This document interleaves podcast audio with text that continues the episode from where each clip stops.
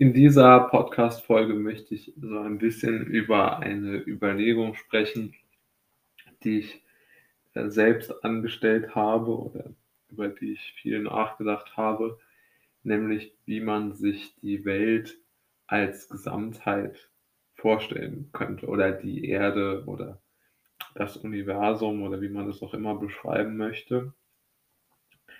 Und ich denke, in diesem Ansatz, also dass man immer sehr universell denkt, liegt ein ganz großer Vorteil. Denn es gibt eine Möglichkeit, wie man sich wieder darauf besinnen könnte, die Natur als solches zu betrachten. Also in so einer Art Gemeinsamkeit der Dinge, die uns umgeben.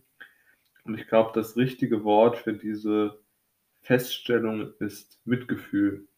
Also man hat sozusagen ein Mitgefühl oder ein Gefühl für die Welt. Also man könnte sich das ja so vorstellen, man liegt irgendwie auf Schwabe oder man sitzt auf dem Boden oder im Wald oder so und überlegt sich dann, wie viele Milliarden von Menschen, Milliarden von Tieren es gibt. Und man denkt darüber nach, was diese ganzen Lebewesen ausmacht, wie viele verschiedene Wünsche sie haben, wie sie doch alle vermutlich von Unsicherheiten und Leid geplagt sind, wie viele von ihnen heute sterben, wie viele von ihnen heute geboren werden.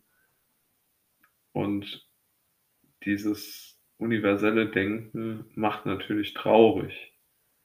Das ist gar keine Frage. Man denkt darüber nach, wie viele Leute heute sterben, wie viele Leute heute und Tiere und was auch immer heute schwerste Krankheiten bekommen, schwerste Schicksalsschläge erleiden müssen. Man kann sich jede Stadt, jeden Kontinent vorstellen und sich überlegen, welches Leid dort ist, vielleicht auch welche Freude.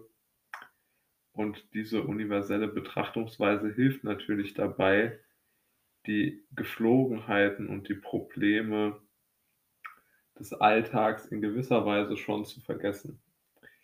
Denn wenn man über diese Dinge so grundsätzlich nachdenkt, dann erscheint natürlich vieles in einem anderen Licht. Es erscheint in einer Art, ja, Spiegelung vielleicht sogar des eigenen Lebens. Also man könnte natürlich schon die Überlegung haben, naja, es geht vermutlich vielen so wie mir. Viele sind geplagt von Unsicherheit, von anderem Leid, von Problemen, von Zumutungen, von großen Herausforderungen, Unsicherheiten, existenziellen Krisen. Und vielleicht gibt diese universelle Betrachtungsweise dem Leben in gewisser Weise eine versöhnliche Note, also eine Art